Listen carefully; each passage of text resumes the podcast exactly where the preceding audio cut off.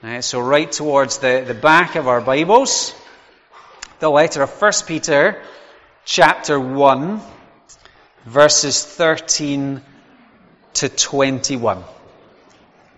So we've been thinking together as a church for the last number of weeks about what is the gospel, what do we believe about the gospel, and then what kind of life should that create in an individual and in a church. Last week we thought about humility, that as we think about all that Jesus has, has done for us, that it should humble us and cause us to humbly seek to serve others. This week, the gospel creates holiness. So we're going to read 1 Peter 1 verse 13 to 21 and let's again hear God's word. Therefore, with minds that are alert and fully sober, set your hope on the grace to be brought to you when Jesus Christ is revealed at his coming.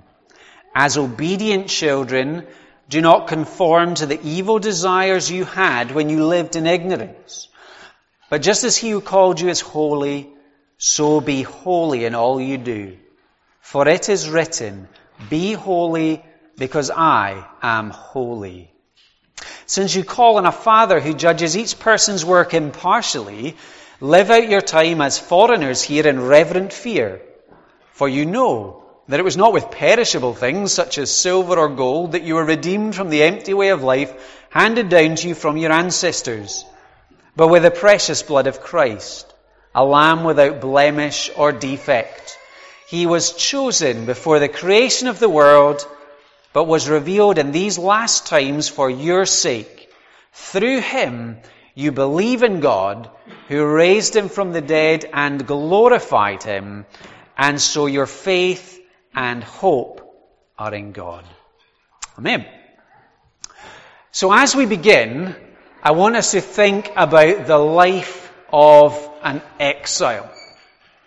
Some of you will be very familiar with the Highland clearances, a very dark period in Scottish history in the mid 19th century, uh, when people who had worked the land for generations uh, were forcibly removed uh, to make way for sheep that were more profitable. And so they were sent off on ships, off to the New World, to America and places like that. And as they went, they sang songs and they wrote poetry. And those songs and that poetry spoke of lament and it spoke of loss the loss of a home that the vast majority of them would never ever see again. But one of the interesting things to know about these uh, Highlanders who, who were forced to leave is that they kept, preserved their culture and their identity. They retained their language. They retained their practices. They lived as exiled Highlanders.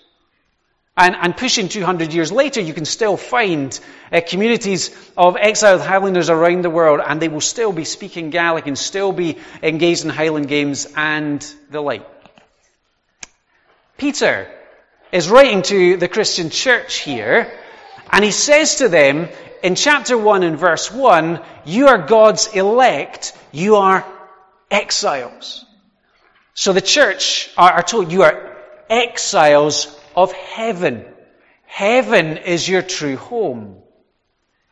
He was writing to a group of Christians who were, because of their faith, living on the margins of society, beginning to feel the squeeze of opposition.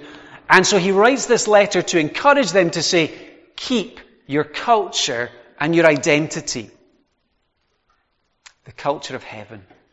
The identity that you have because you've been saved by Jesus. Set your hearts on Him and live holy lives. In Ephesians chapter 1 and verse 4, when Paul writes, Paul writes a letter to a different church, he reminds them in his introduction that one of the reasons Jesus came and died to save people was to make people holy. And that's what we're going to think about today. This reality that if we are a people who treasure God's saving grace, then we will care deeply to pursue holiness. knowing that without holiness it's impossible to see God. And just as Peter writes this letter to encourage uh, these exiles of heaven in the backdrop of their cultural chaos, so we find ourselves in the 21st century still surrounded by cultural chaos, but being called to live out our identity as citizens of heaven.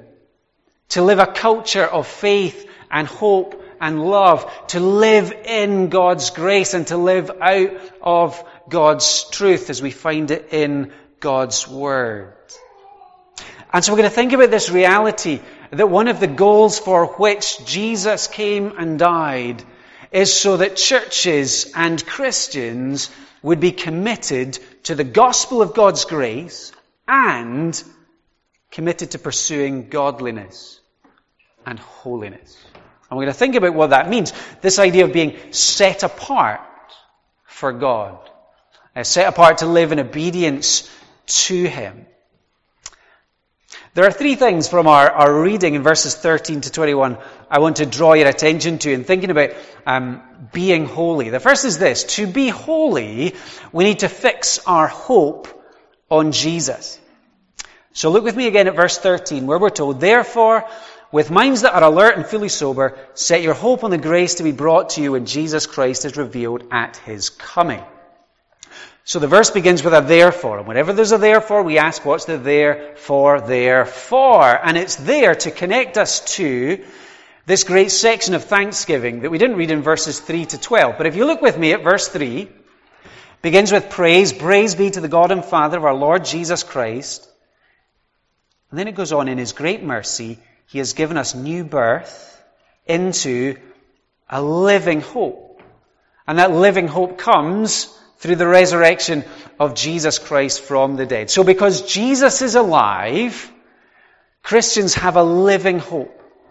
And the rest of this thanksgiving, it speaks about the promise of eternal rewards, the promise of future salvation, the reality of life with Christ. This is our living hope.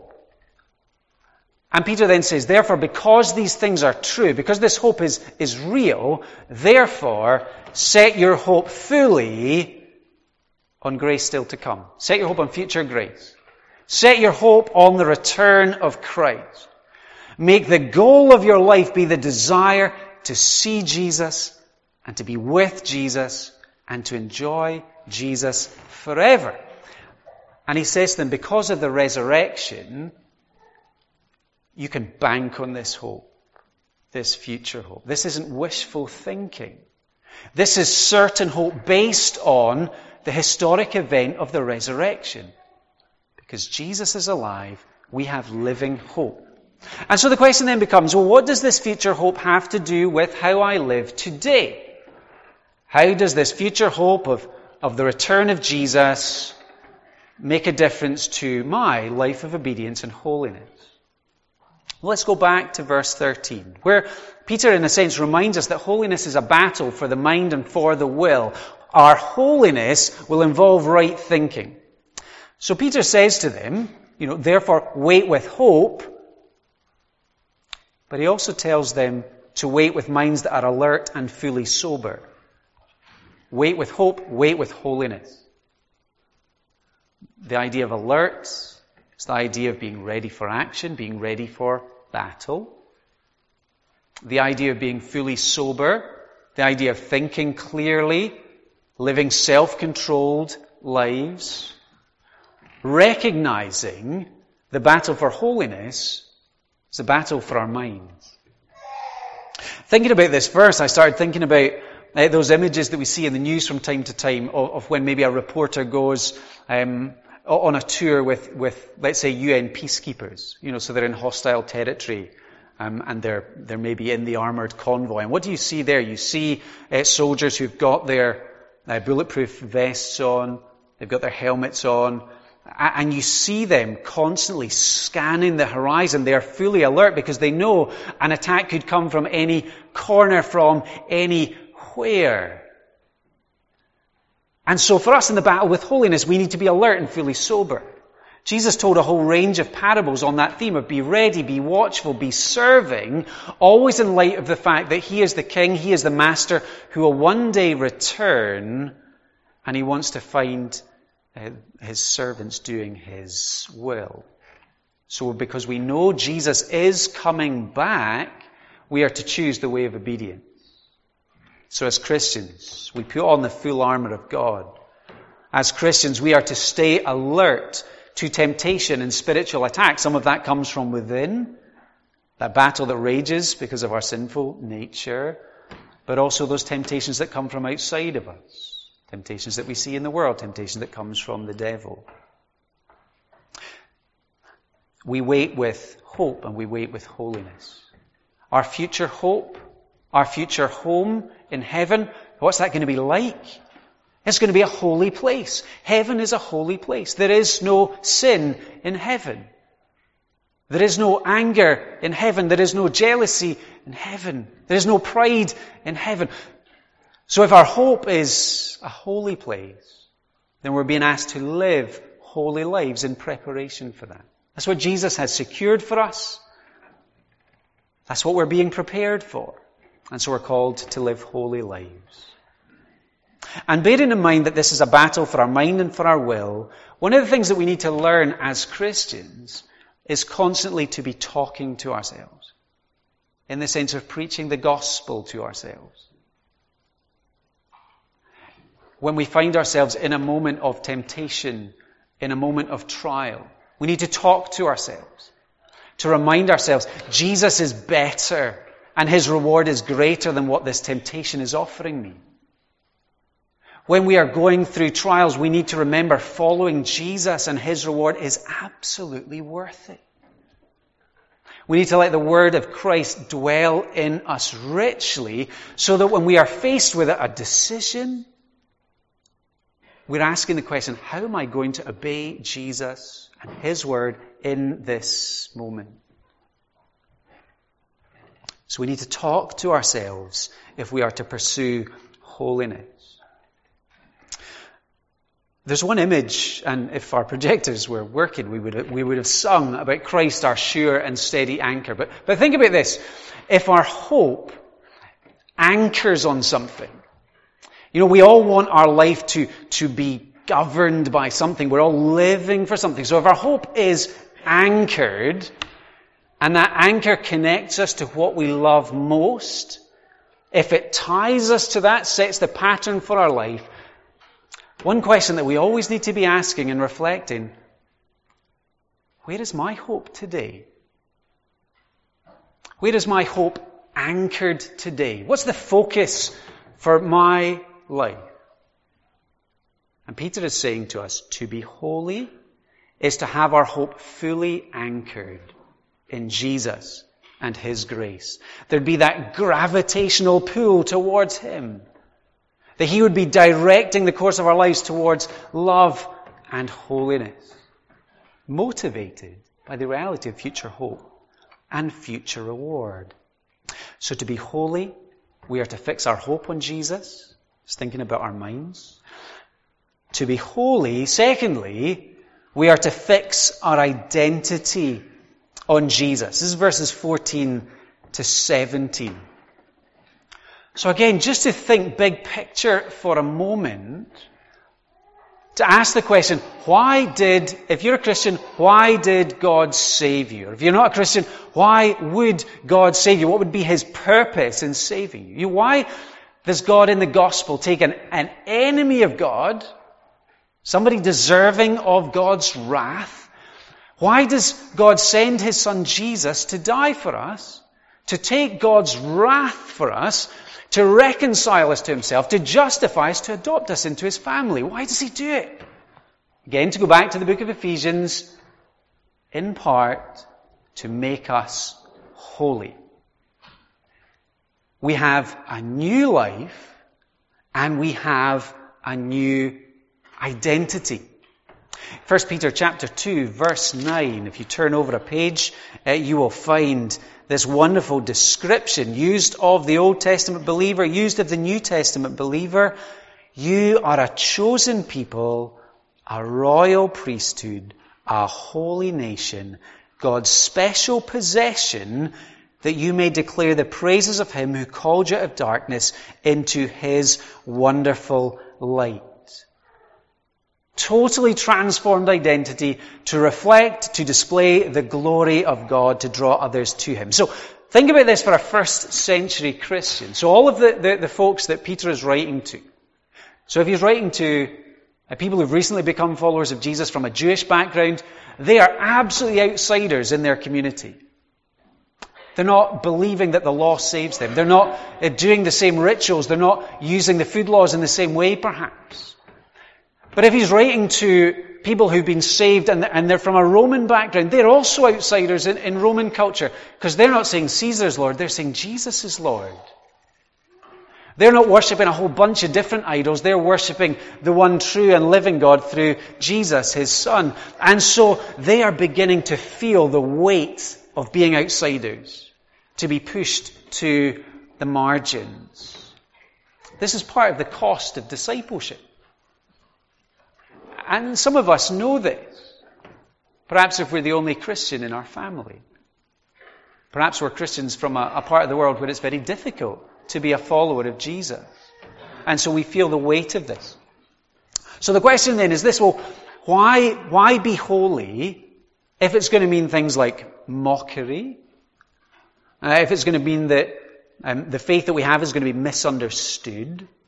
If perhaps it's going to mean missing out on certain things, missing out on certain friendships, missing out on certain promotions perhaps, or to go even more extreme and to think about people all around the world. Why be holy if it means being sent to prison? Why be holy if it means uh, your whole family and community want nothing to do, do with you and in fact would like to kill you? Why be holy? And so Peter wants to encourage a group of believers who are feeling the weight of that. And what he wants to encourage them with is to remember their true identity, saying to them, be who you truly are in Christ. So let's see how he says that. What is our identity uh, as Christians? Peter says in verse 14, you are obedient children. As obedient children, do not conform to the evil desires you had when you lived in ignorance, but just as he who's called you is holy, so be holy in all you do. That's who we're called to be. Obedient children, living holy lives, because the Father who called us is holy. So we read earlier in Leviticus, and Leviticus 19 verse 2, be holy because I am holy, is something of a motto verse in the book of Leviticus. So the Old Testament Israelites, they were chosen by God's grace they were set apart among the nations to be his people, to live lives of worship and obedience. And because they were God's people and because God is holy, they were told to be holy. And the same is absolutely true of the church in every age and generation. It's made plain in, in 1 Peter 2 verse 9. And so because that's true, Peter says in verse 14, we are no longer to conform to our evil desires. Why?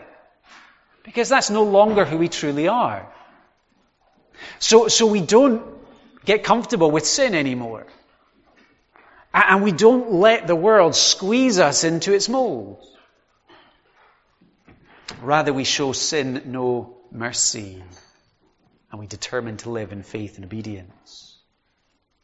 So Peter says to them, you know, just as, as children physically share the characteristics of their parents, for better or for worse. Just as children learn by copying, and just as we expect children to take on the family values that they've been brought up in, so it is in God's family. Our God is a holy Father. His children must be holy. That is an essential family value within God's church. Sometimes we ask the question, and it's an important question, what's the will of God for my life? Well again, uh, Paul cuts through a lot of that confusion in 1 Thessalonians 4 verse 3 when he says, it is God's will that you be sanctified, that you be set apart and that you live holy lives. It's God's desire for His children. Verse 17, Uh, since you call on a Father who judges each person's work impartially, live out your time as foreigners here in reverent fear. So just as Jesus, our elder brother, lived his life determined at every point to honor his Father and to obey his commands and to fear God rather than live with the fear of man and to follow the law of love at every turn, so he sets a pattern for us as his brothers and sisters in the church. So we understand that when my identity is shaped by Jesus, that has implications for how I live and act and speak. I want to please my Father in heaven. I want to follow in the footsteps of Jesus. Remembering Jesus is our Savior, but not just our Savior. He is also our role model. He shows us what holiness looks like. And we're reminded in, in verses 17, in verse 17 that when I fear and honor my Father in heaven, it's His judgment of me that counts. It's His opinion of me that counts. He is the one whose approval I want to live for, and, and by extension that means living as a foreigner in the world, because this world is not our true home. So to be holy, we need to fix our identity on who we truly are. And so we need to, again, learn to talk to ourselves. Who am I? You know, there are so many voices in our culture that want to tell us who we are. As Christians, we need to hear God speak in His Word. Saying to us, if you are in Christ, you're a new creation. If you are in Christ, you're a child of God. If you are in Christ, you are saved to be holy. And do we see how this matters then for our everyday life? So Leviticus 19, see how comprehensive God's view of holiness is.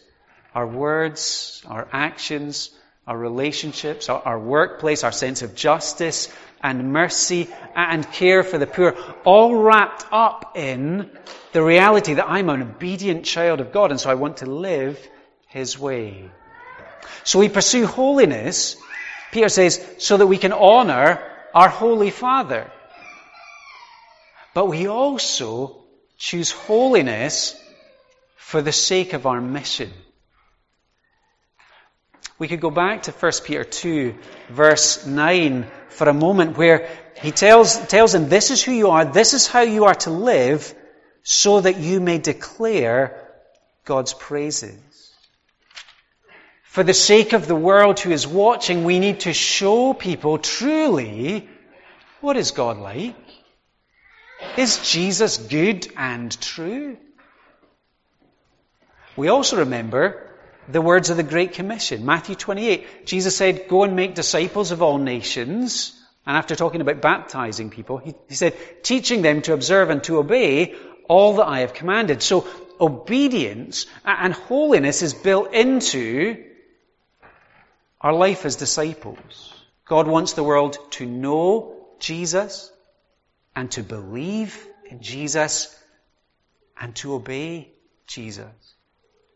And so we have to encourage one another to obey Jesus and we have to show others in our obedience, in our love, the goodness and the beauty of our God. We are, in, in a very real way, I think, the lens through which the gospel is going to be read. People are going to look at Jesus through the lens of our character our lives. And, and that's something we need to think about when it comes to our holiness as a church and as Christians. Finally, to be holy, having fixed our hope on Jesus and fixed our identity on Jesus, to be holy, we need to fix our heart on Jesus. So, so here's a question. Whenever we're thinking about holiness, it's really important to think, how am I going to avoid that stereotype of holiness that really puts people off, that comes across as really critical and judgmental, where it's all about a long list of, of do's and don'ts, or where it just seems like dull duty. How can we actually love the idea of holiness? How can we see that it's good news for us? How can we make it seem beautiful to others? It's a really important question. And the answer is only by the power of the gospel and it's only because Jesus has come to bring this wonderful redemption. And it's only as we fix our hearts on what Jesus has done for us and continues to do for us, that we'll be empowered and motivated towards holiness and obedience. So let's look uh, at verse 18. First of all, to notice something that we are redeemed from. What does Jesus redeem us from? For you know it was not with perishable things such as silver or gold that you were redeemed from the empty way of life handed down to you from your ancestors. You've been redeemed from an empty way of life. So that's either, so thinking about this background here, that's either a group of Christians who've been saved out of a, Roman background and they've been saved from the false worship of, of idols and empty sacrifices, or uh, there's folks from a, a, Jewish background and they've been saved from a religion based entirely on law. Do this, do that, and if you do well enough, maybe God will be pleased. And what Peter says is he cuts through uh, either of those and says that they're both empty. Any attempt to be holy and good enough by ourselves for a holy God will never be enough. And so he's rescuing us here from a temptation. So we hear we need, we need to be more holy. He's saving us simply from saying, okay, what I need to do is I need to roll my sleeves up. I need more willpower. I need more resolution. The, the reality is what we need to be holy is we need spiritual resurrection. Nothing short of that will empower or lead to holiness. So we're redeemed from an empty way of life and we are redeemed by something. First of all, I want, to, want us to notice that we're redeemed by or in line with the eternal plan of God. Look at verse 20, having spoken about Jesus as the Lamb without blemish or defect, we're told he was chosen before the creation of the world but was revealed in these last times for your sake. So just to remind us that in the eternal plan, the eternal will of God, Jesus, the sinless Son of God, was chosen to be a Savior for unholy, unfaithful, unwilling sinners like us. And then, in the fullness of God's time, He was revealed in the last times. He was revealed in verse 21 as the Savior to believe in, that because He has died and He has been raised again and God has glorified Him, we believe in Him and our faith and our hope are in God. So we're redeemed by or according to God's eternal plan of salvation. That's a wonderful privilege. And we've been redeemed, verse 19, with the precious blood of Christ. In the evenings, we've been thinking about the book of Exodus. And we get to the Passover, we'll be there in a couple of weeks. That's a powerful picture. So, so God announces that judgment is going to come upon Egypt. Uh, but there is a way for Israel to be spared the judgment, and that's through this Passover lamb, this pure lamb that is to be looked after, and then it is to be killed, and the blood is to be sprinkled so that on the night when the judgment of God passes through Egypt and falls on Egypt, it will pass over the houses of Israel. Why? Not because they were sinless and perfect, but because the judgment has fallen on the Passover lamb. The lamb has died so they might be redeemed. The lamb has been the sacrifice who has taken sin, who has turned away the anger of God so that God's people might go free. That's a wonderful picture of what Jesus does for us on the cross. Jesus takes the judgment of God so we might be forgiven and set free, and set free to become that kingdom of priests to become that holy nation, to become that people who, who don't live for ourselves, rather we live for the glory of God, the one who loved us and gave his son for us. And so it becomes clear then that to be holy, we must first be born again. We need the saving work of God through Jesus in our hearts and lives. So we need to come to Jesus. And then to live these holy lives, we must fix our hearts on Jesus. again to preach the gospel into our hearts every day. So that we be pursuing holiness and obedience, not as a sense of dull duty, not thinking we need to work hard enough to earn it, but because we are children of grace.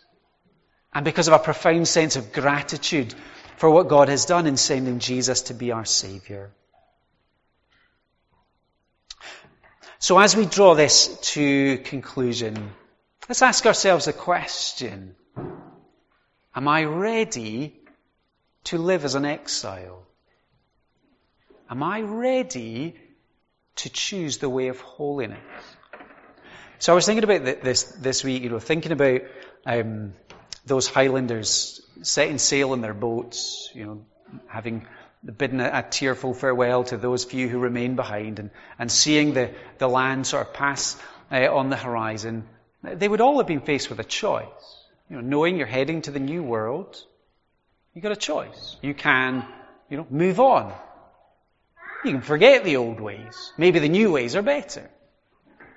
Or, that's what so many of them did, they can constantly hear the call of home and they'll protect their culture and they'll treasure their sense of identity even as they live as exiles. You and I are called to our own choice today and every day. First of all, to hear the call of the gospel, to hear the voice of Jesus calling us away, calling us out of empty ways, calling us out of those evil desires so that we would receive His redemption, would receive His rescue from our slavery from sin. That we be changed from the inside out, so that we would live as a child of God and a citizen of heaven. And then we're called then to live out the culture of the gospel. To take seriously our call to be obedient children. Not just in some of life, but in all of life. Not just when it's easy, but when it's hard. Following Jesus' pattern of love. Walking in the footsteps of Jesus, our elder brother. Guided by God's word to recognize how to obey. So let's fix our eyes on Jesus. Let Him be our hope. Let Him be the one our life is centered on. Let our hearts be fixed on Him so that we would truly live as exiles of heaven. Let's pray together once again.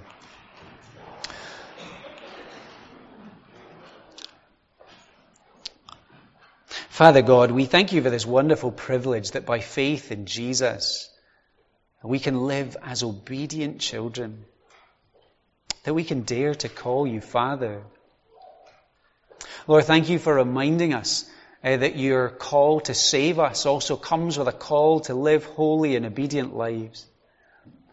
Lord, we recognize how often we are inconsistent. We recognize how uh, easy we can find it to, to ignore uh, those parts of your word that, that challenge us or, or make us feel uncomfortable. Lord, we pray uh, that you would fix our eyes on Jesus, that He would be our Savior, He would be our pattern, that we be reading your word, that the Spirit would be guiding us to know what obedience looks like day by day. Lord, that we would want to honor and fear you as our Father, that we would want to display your glory and your goodness in our lives, that we'd want our church uh, to be a place marked by genuine holiness. Not by a, a legalistic set of rules and regulations or a sense of dull duty, but a sense of living joy because we have a living hope that our holiness would be a living one following the, the way of Jesus and his way of love. And we pray in Jesus' name that you would help us so that we might glorify you. Amen.